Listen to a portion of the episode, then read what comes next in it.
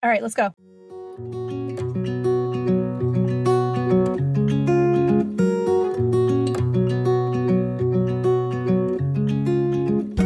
Hi, welcome to the Flawed Theology Podcast. I'm Phil. And I'm Susie. And we're asking the question, if your theology were wrong, wouldn't you want to know?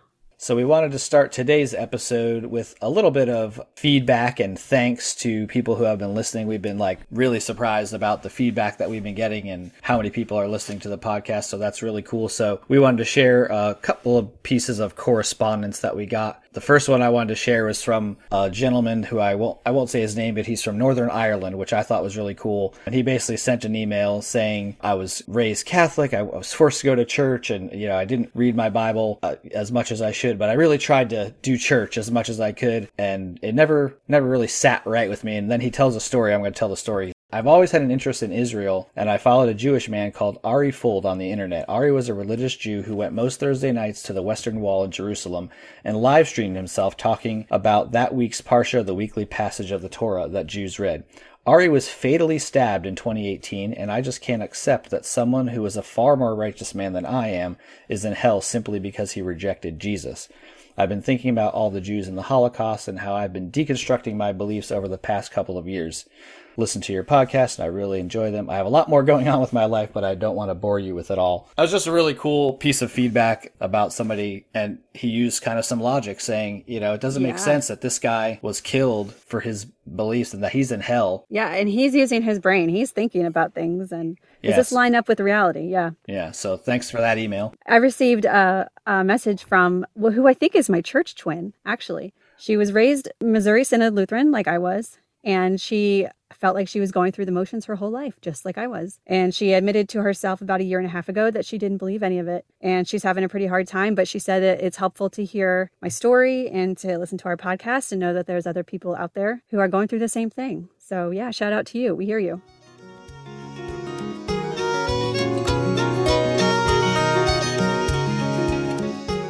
This week's episode is called The One with All the Fallacies, and we're going to talk about biases, common logical fallacies used when forming or promoting a belief system, and we're going to talk a little bit about the difference between science and pseudoscience. So, Phil, what is a bias? A bias simply is basically just like an assumption or a presupposition that you have about anything. And we all have presuppositions and biases, and having them really isn't wrong. There's nothing wrong with having biases as long as you recognize that you have them.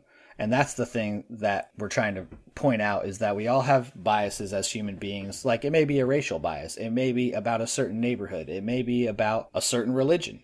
And there's nothing wrong with having those biases, but then acknowledging that you have them, and then what do you do with those biases as you look at information? Right. So a cognitive bias is also defined as a mental shortcut. So it's interesting to think of it like that. In this episode, we're going to be talking about these biases and logical fallacies, but we are not trying to say that Christians have these, atheists don't.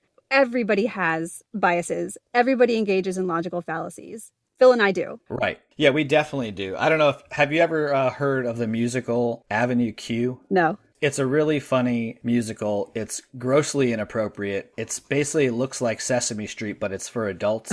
But they have a song in there, but it's called Everyone's a Little Bit Racist.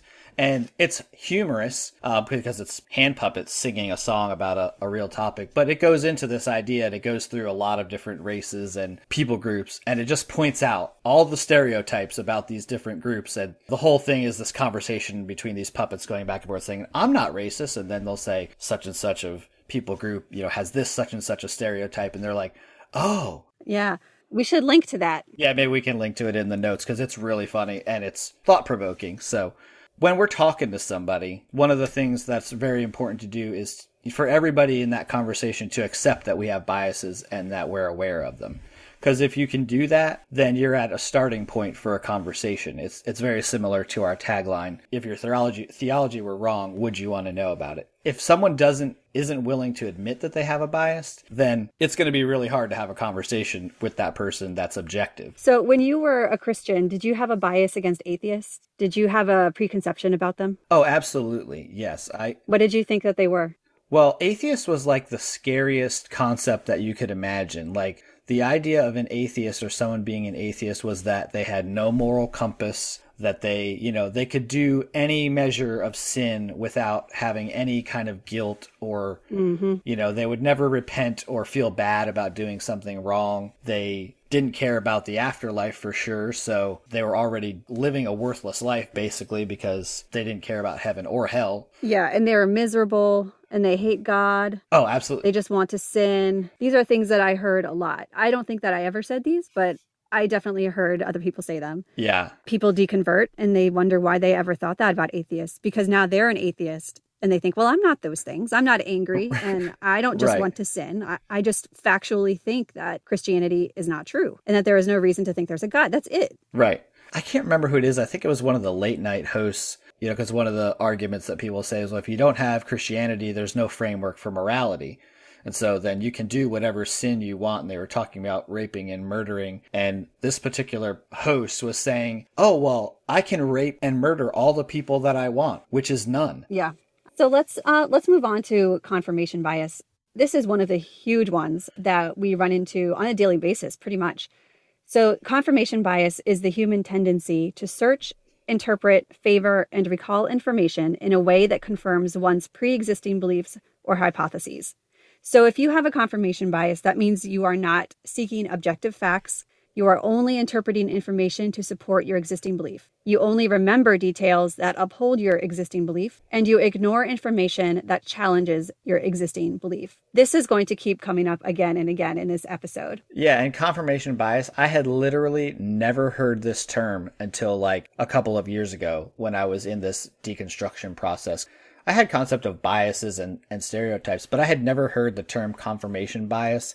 And I don't remember who introduced it to me. It was probably an article or a podcast or a Facebook post or something. And they said, oh, there's this term, confirmation bias, which basically you just use the data you have to confirm the bias you already have. And I'm like, oh shit. That's what I'm doing. That's exactly what it was. Like, and it was kind of cool to have a term to put to that. And then now once you have awareness of that bias, you see it everywhere. And not just in religion, you know, you see people using confirmation bias in all areas of life. Even like what kind of car you like to buy. You might read news articles that favor your favorite brand of car, and you don't read about any other brand of car or maker or whatever. Yeah. Because you don't want to know. You want to keep your brand as the favorite brand.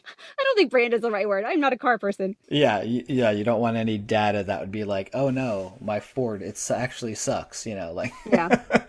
And most people probably agree that they have some biases, and they especially agree that other people have biases. So there's actually a term for this too called the bias blind spot, which basically means I'm really good at noticing other people's biases, but I am not so good about identifying my own biases, which I think to me sounds fairly human. We're usually pretty good at picking apart other people. We're not so good at the self-awareness. And so I can admit that I have done this. In my early 20s, I went through a very politically conservative phase. And it was mainly because of my household being politically conservative. And I had just left my household and they had influenced me in that way. But when I would read news sources and things, I would think that I had it all figured out and that I was the only one who was absorbing information correctly. And I thought everybody else was just so biased. Right.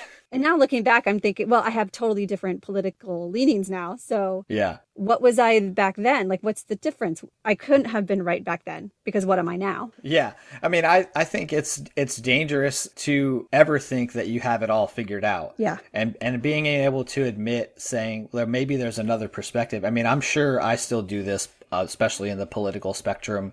You know, you're reading an article, you only read articles from a certain set of news sources because they line up with what you already think. You're confirming that bias by reading news sources that align with what you already believe. So if you only do that, then you're never going to ever hear the other side of the coin. And that's dangerous. It is. It's very dangerous. That's a good word, dangerous. Yeah. And it's not healthy for you either to just live in that echo chamber, which we've talked about before. Yeah. And so you saying the word dangerous, it kind of triggered me because that's a word that my mom used when I told her that I was asking hard questions about Christianity. She said, you're asking dangerous questions to the wrong people. And what she really meant was stay in your little bubble. Right. Don't get any other perspectives on your worldview. Yeah. Stay in your lane because you're going to get out there and you're going to find out something that's going to shatter everything that you believe, which is, in the Christian view, is obviously the worst thing that could possibly happen because when you live in that bubble, it's your whole life. which is why deconstruction is so hard. It's not something that people are just dying to deconstruct because it's the cool thing to do. You know, no, it's that's hard. That's the thing that people like to talk about these days, that deconstruction is the new sexy fad. None of us wanted to do this. Like I did. I wanted to. Oh, you might have. You probably wanted to because you were trying to find the answers, but you didn't want to let go of... I didn't want to blow my life up, no.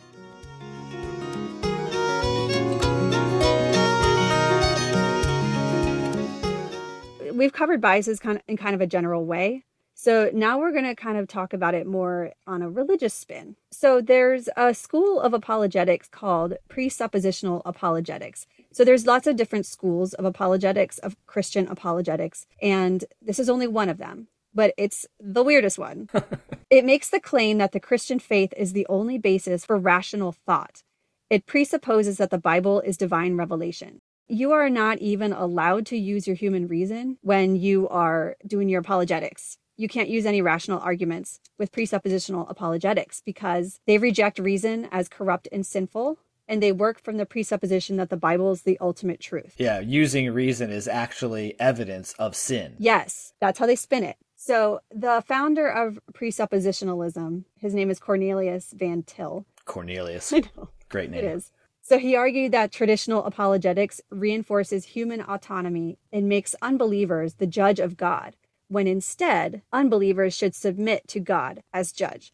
All right, so this is crazy. And I just want to read an excerpt in response to this from the blog that I mentioned in the second episode called sufficientreasons.wordpress.com. And it's from their blog post number 1. It says, "Our responsibility as rational humans is to diligently examine all available confirming and disconfirming evidence prior to a commitment of belief.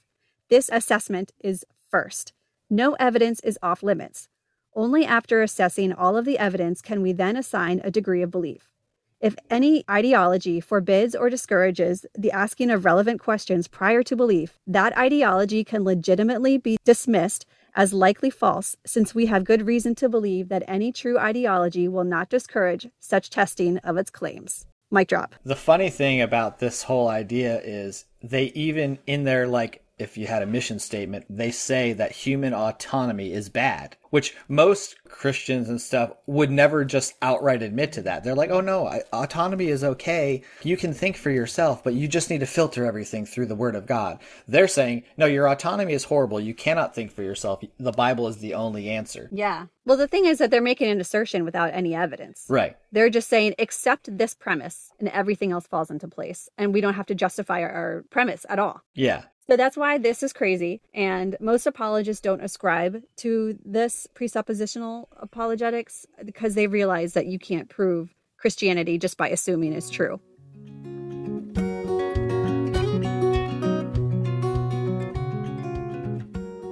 The next section that we're going to move into is we're going to talk about fallacies and 3 common fallacies that are used in debates about the existence of God.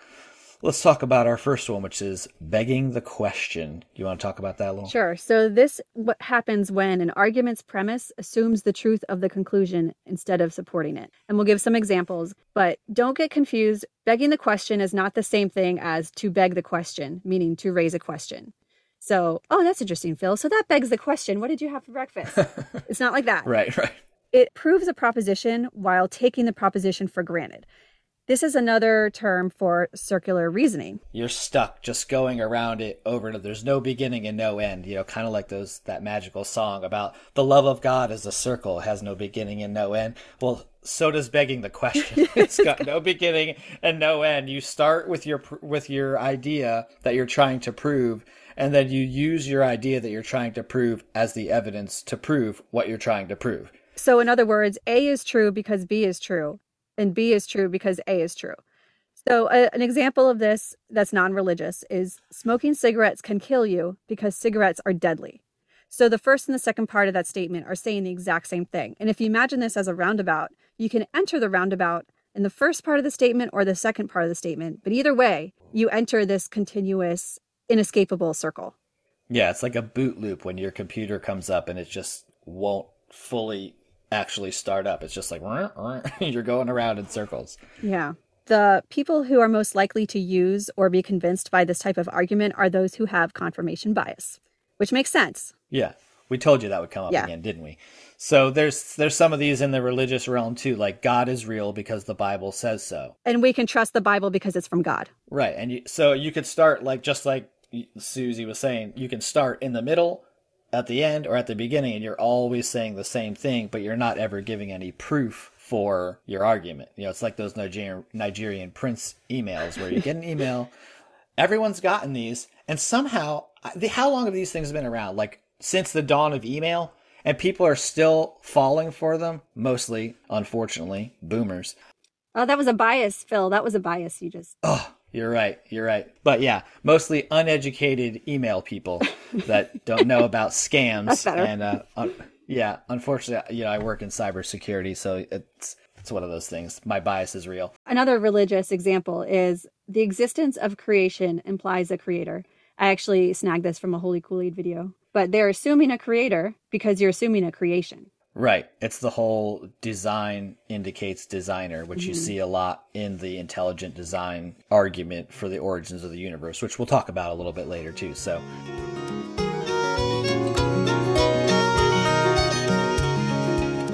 next one, which is called the argument from ignorance or the appeal to ignorance, which I think this one is kind of my favorite one because it's really common. It's a fallacy that asserts that a proposition is true because it hasn't yet been proven false, or that a proposition is false because it hasn't been proven true yet.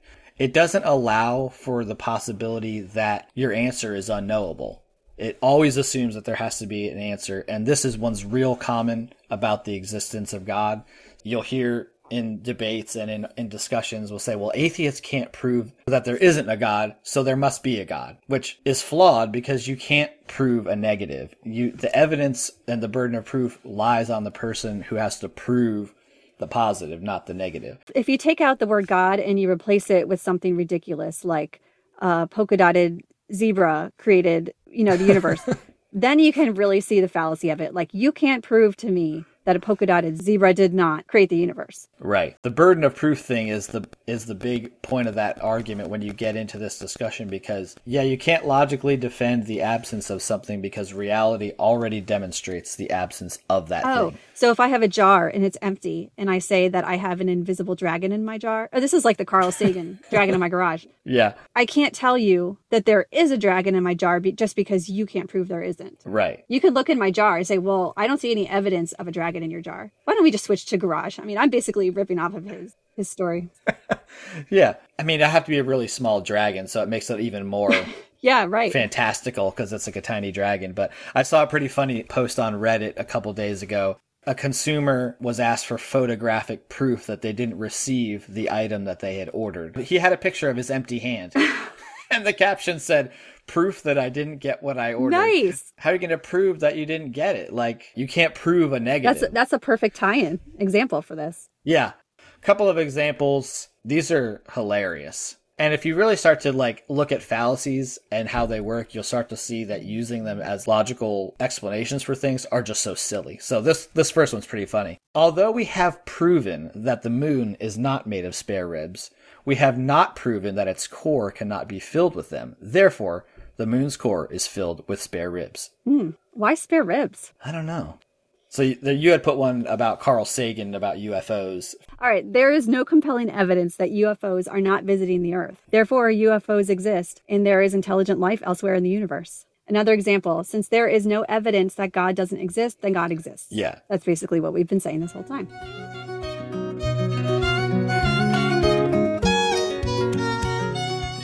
Moving right along to fallacy number 3. Fallacy number 3 is the argument from personal incredulity. This one might be my favorite. So this asserts that a proposition must be false because it contradicts one's personal expectations or beliefs, or is difficult to imagine. It occurs when someone concludes that since they can't believe something is true, it must be false, and vice versa. I think this is one of the last ones that people hang on to in terms of the God belief. Somebody could logically realize that all of their arguments for God are fallacious, but they hang on to it anyway because they can't imagine how we got here without God or why there's something rather than nothing without God, or how we evolved from single-celled organisms without God. Yeah, it's definitely like that last clinging belief where you're like, okay, you've proven your point, but still I'm going to believe what I believe because I just can't wrap my head around everything that I've always believed not being true. Yes. It makes sense on some level. When you start picking apart these beliefs, you might get to the point where logically you say, I can't believe this, but then emotionally you're like, I can't let go of it. Exactly. I mean, I think that's what a lot of people do. I mean, I think I did that probably towards the end of my deconstruction journey. It was like, okay, I've seen all this evidence, but I just can't accept it. So I'm going to still try to hang on to this belief as long as I possibly can. And it's the last one to give way. So I think that a lot of it is because it takes a lot of effort to try to understand evolution and understand the science behind the universe. It really does take a lot of study. You have to be willing to do it. You have to put in the time. You have to have the kind of brain that can comprehend all that stuff. Whereas to believe that God did it, all you have to do is believe that God did it. Like, that's literally all you have to do. You can explain it to a child. So I've had my kids come to me and say, well, where did everything come from? And where did we come from? Trying to explain the Big Bang and evolution to a child is really difficult. You know, I'm still in the process of doing that so that they can actually understand it. But I can totally see how it's way easier to say, oh, God did it. Yeah. And he did it in 6 days. And that's where we all came from, you know, and he made us from dirt. Yeah. Yeah. If you're looking for the simplest route, then yeah, believing in God is, I guess on some level, it's easy. And then when you get on the other side of it and you start unpacking all the complexities of the universe and all this stuff, then you look at the God belief and you say,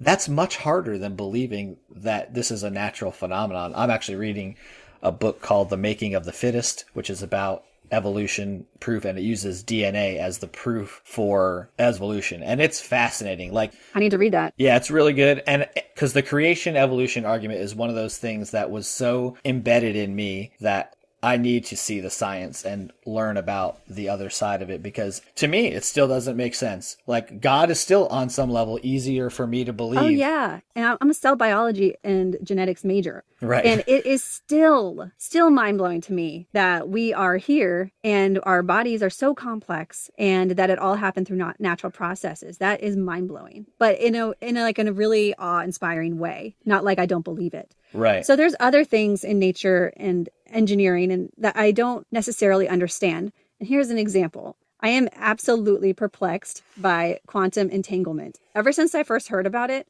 I've been trying to understand it. Can you unentangle what quantum entanglement is? Like, low level for us doofuses over here. It's when two particles can affect each other over a great distance. Like, somehow they become tied to each other and they are identical in their spin. And they can even be separated by huge distances, like light years. Okay. And they still affect one another. Okay. And I don't understand this. I've spent a lot of time trying to read about it, but it's way over my head. Right. I don't for a second actually doubt that it's true. Right. You know, I trust the physicists who have put in the work to come up with these hypotheses and that they have the data to back it up. I am not a quantum entanglement denier. Right. Just because you don't understand it doesn't mean you're saying it doesn't exist. You're just saying, I don't understand it. Exactly. Which I think there's a real freedom in being able to say, I don't know. As a Christian, I would never say, I don't know about something, even if I didn't know. I would be like, well, I know the answers in the Bible somewhere. So now on the other side of that, there's a real freedom in saying, I just don't know. And I don't have to know. And just because I don't completely understand something doesn't mean that we have a logical leg to stand on to say that it isn't true. You run into a lot of problems when you attribute the things that we don't know to a deity, and or when there's no one on the planet that actually knows it to be verifiably true. So just because you don't know something, it's really easy to say, oh, well, God did it. Because you can't prove that. You know, it's just an easy conversation ender. Like, you know, I don't understand quantum physics and the multiverse, but there are people that do, and I rely on them and I trust their knowledge for them to find the truth. And then when they explain it to me in a way that maybe I can understand on some small level, I'll be like, that's amazing and that's cool. So Neil deGrasse Tyson, who all of our listeners probably know who that is, he said, does it mean if you don't understand something that the community of physicists don't understand it, that means God did it? If that's how you want to invoke your evidence for God, then God is an ever receding pocket of scientific scientific ignorance that's getting smaller and smaller and smaller as time moves on. Oh, man. That is a smack. Yeah. Because, yeah, as we progress in human development, we learn more and more. Like, just look in the past 500 years how much we've learned. And then all those things 500 years ago that they might have attributed to God or evil spirits, now you found out, oh, it's because of bacteria. Mm-hmm. Weather patterns and tectonic plates. Right. Yeah. So, yeah, that's a great quote. So you've got a pretty cool story that you wanted to share. Yeah, I have a really good example of this. So I've been corresponding with somebody in my life who I love dearly. We have history together all of our lives. And we've been having these theological discussions. And I asked her why she believes. This was her response. Why do I believe? That's a question I've never really had to answer. And I'm sad to say I don't have a great answer prepared. I was thinking about it some today, and I guess it comes down to the fact that I have to. I can't accept that this is all there is. Life is too complex for it to be accidental or chance, and people have so much more mental capacity than any other life on Earth. We think about eternity, afterlife, etc., and it makes no sense for that awareness and desire to exist unless God placed it in us. Ugh, that's a rough one. So that is the epitome of the argument from personal incredulity. And you can understand why someone would say that. It's totally understandable. Yeah, I understand it. You know, I probably thought the same way. And even on some things in the world today, it's like, okay, I can get that idea. But as soon as you realize that there's like a fallacy in that thinking, then you can start to unpack and say, okay, well, I know that thinking doesn't make sense. And it seems like this person knew on some level that answer didn't make sense, but they still doubled down on it. Like, yeah. So, yeah, the other example that I had thought of was like people these days are very wrapped up about vaccines. And so they'll say, well, I don't see how vaccines can be safe for children. They must be seriously dangerous in some way. The only reason doctors push for vaccination is because they get paid to do it by big pharmaceutical companies. Again, it's just like not trusting the experts. And so I can't imagine how they're safe. So therefore they can't be safe. Yeah. So they're resorting to incredulity instead of evidence. So I just published a blog post on personal incredulity, and I go into more detail about it there and my thoughts on it. So if you're interested, go check it out.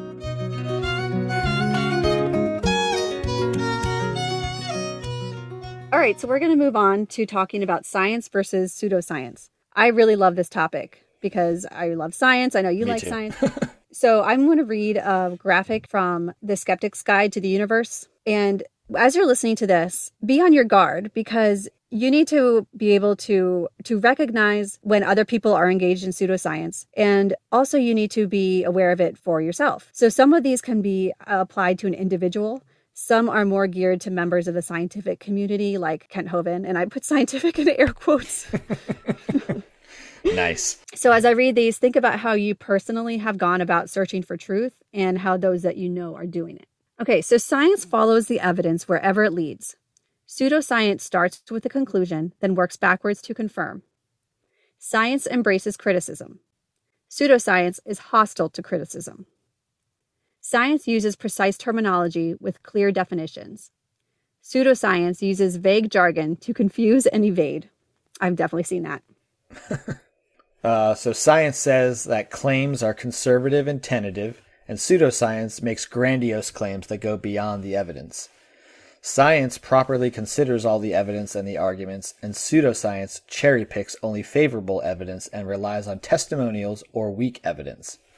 Science uses rigorous and repeatable methods. Pseudoscience uses flawed methods with unrepeatable results. Science engages with peers and community. Pseudoscience is lone mavericks working in isolation. Science follows careful and valid logic. Pseudoscience uses inconsistent and invalid logic. Science changes with new evidence. Pseudoscience is dogmatic and unyielding. Now, I want you to pay attention to that last one. Yeah. Science changes with new evidence. Pseudoscience is dogmatic and unyielding.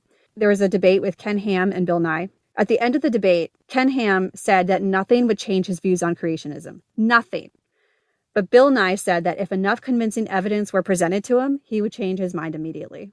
So that's telling, isn't it? Yeah, it really is. And if you guys don't know who Ken Ham or Bill Nye is, well, you probably live under a rock. But Ken Ham is the guy who runs Answers in Genesis, which is a young earth creation organization. They built this huge ark out in Kentucky. if you ever watch this debate, it's hard to watch. It honestly is, because the biases and the fallacies are so on display. They're rampant. Yeah, if you're watching it, you have to pause the thing a couple times because you're like, what the hell did he just say? Like, yeah. And there to me, I don't think there's any greater stage where you see pseudoscience use in the apologetic arena, you know, than in the realm of young earth creations and earth origin. It's huge.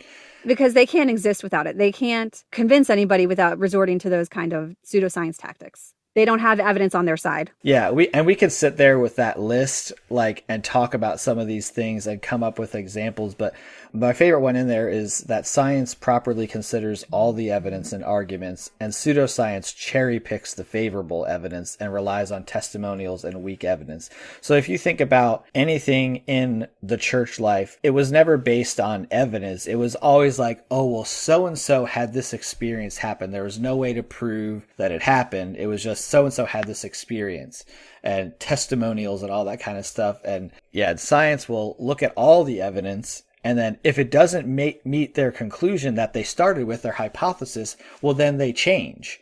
And that's a huge thing, the changing with the new evidence, because I feel like in today's world, pseudoscience is even bigger of a problem with the pandemic and all that stuff. And people are all upset about, well, at the beginning of the pandemic, they told us this, and now a year and a half later, they're telling us this. Well, yes, because they got new evidence. They found out more stuff about the virus, you know, and so, and that's what science does. Science never claims to be perfect. It never claimed to have it 100% right. They don't want it to be perfect. Right. They're always actually open to being wrong. And I think, I don't know if that's a uniquely American thing or if it's a human thing of where you think that someone who's an expert in a field should never be wrong. To me, I actually get a lot of confidence and belief in an expert that is willing to come out and say, look, I did all this research and here's the conclusion I came to, and it turns out I was wrong. And they can say that. And then they can say, I'm going to go find the actual truth and find the actual answer, as opposed to someone who just digs their heels in, yes, like Ken Ham, and says, it doesn't matter to me if you presented me the evidence. I don't care.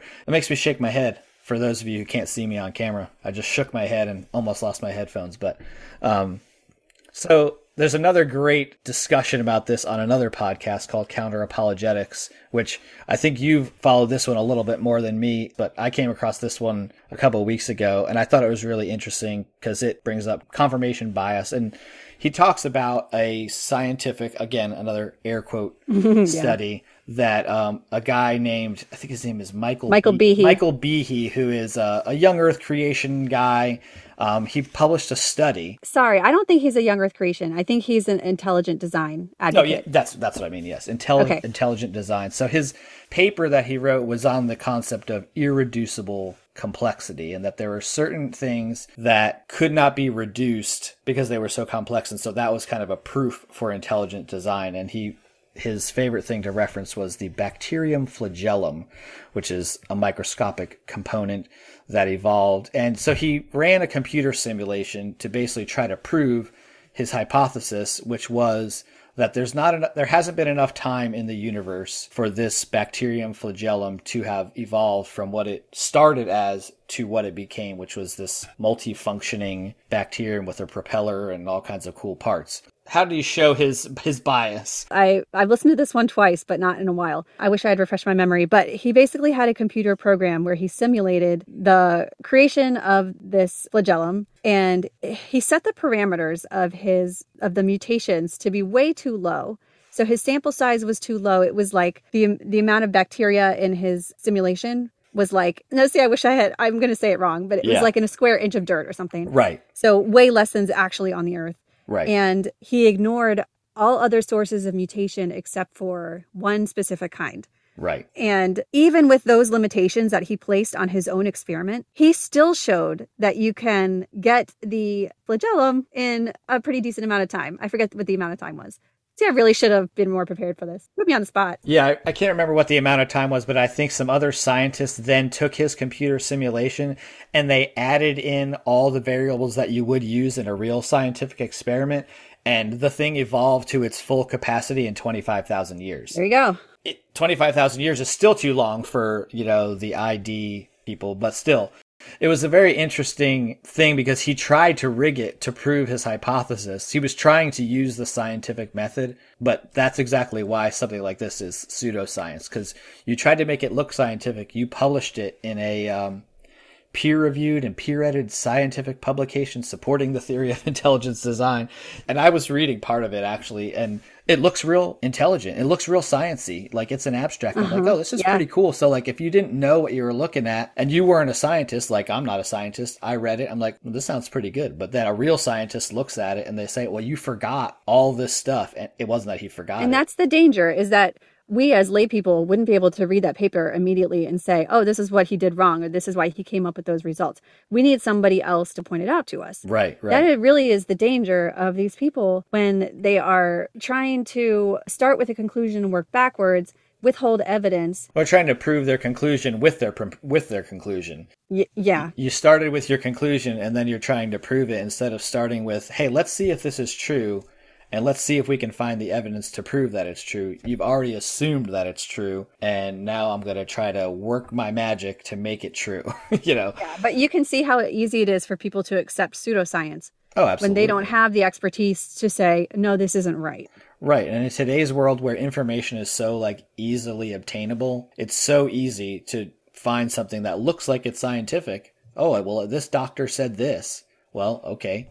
Yeah. What kind of doctor is he? Like, you know, all these kind of things that you start to develop as you develop the skill of critical thinking. If my pediatrician told my child that they had cancer, I wouldn't just take the pediatrician's word for it. I would take them to an oncologist, and I would get a lot of tests, you know, all that kind of stuff. And that's what science seeks to do, as opposed to pseudoscience, which just wants you to accept it. So we will link to that episode of Counterapologetics in the description. I love that podcast. It's the first one I listened to as I was on my way out, and before I had told anyone. But it was when I was first admitting to myself, he makes so much sense. He's very logical. He's like us. Shout out to Emerson Green. Yeah, his podcasts are, like, short and digestible too, because he is very intelligent, and you can tell that he, like, has done a lot of research, unlike us clearly. But, like, he's done a lot of research, and he presents his stuff very factually, but he keeps them short so that way you're not, like, blown away, which is cool. It's very wise. He also gets really into philosophy. He has another podcast, like a sister podcast called Walden Pod. Walden Pod. Yeah, that's right. Yeah. If you're into philosophy, go check that out. Yeah, he's a cool guy.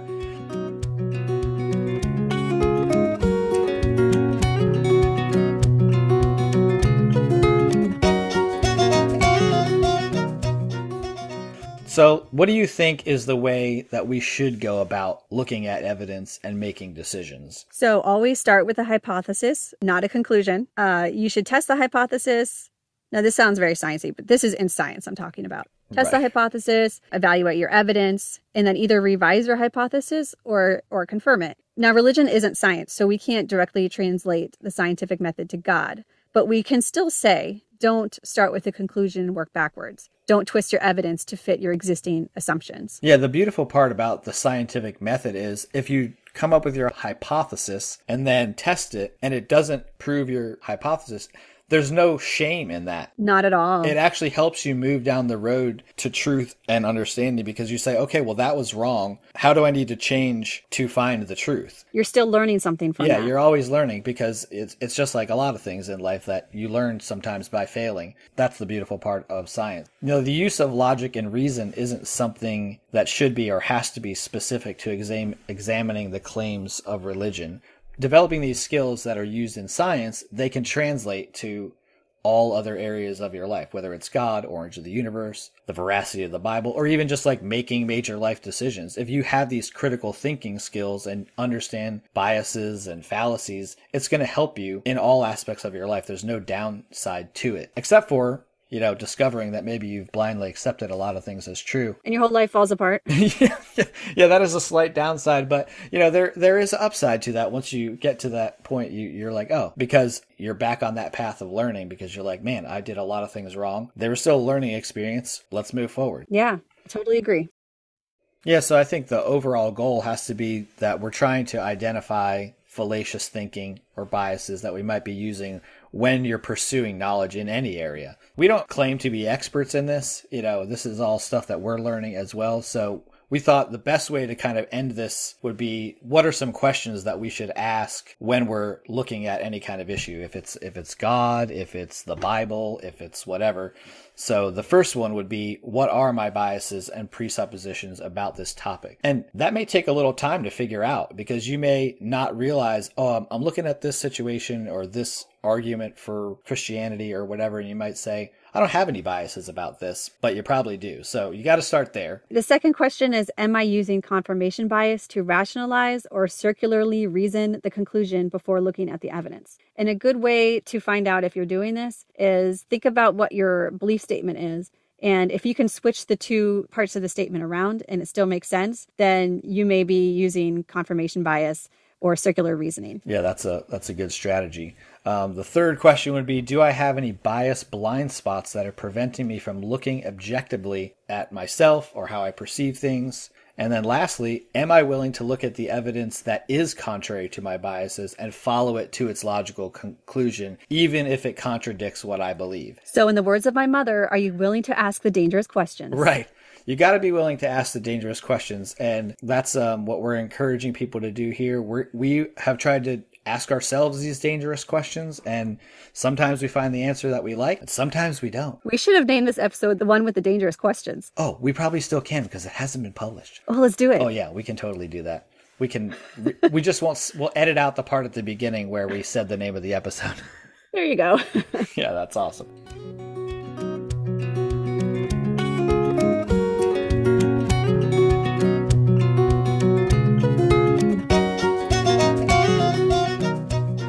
Thanks for listening to this episode of the Flawed Theology Podcast. I'm Phil. And I'm Susie. Follow us at flawedtheologypodcast.com. We have our own website now and domain, so you can subscribe, you can rate, you can listen to the podcast there or wherever you find your favorite podcasts. We're on all the major platforms now. And you can follow us on Facebook and Twitter too. And please give us a review, because it really helps. Unless you don't like us, then don't give us a review. More confirmation bias. Yeah. Thanks again for listening. Remember to always recognize your biases, watch out for logical fallacies, follow the evidence wherever it leads, and ask those dangerous questions. See you next time.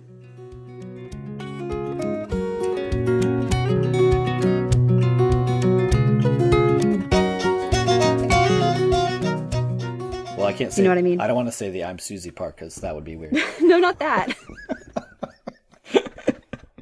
Do it in your falsetto voice. I'm Susie. Yeah, it sounds just like you. Oh, that's funny. All right.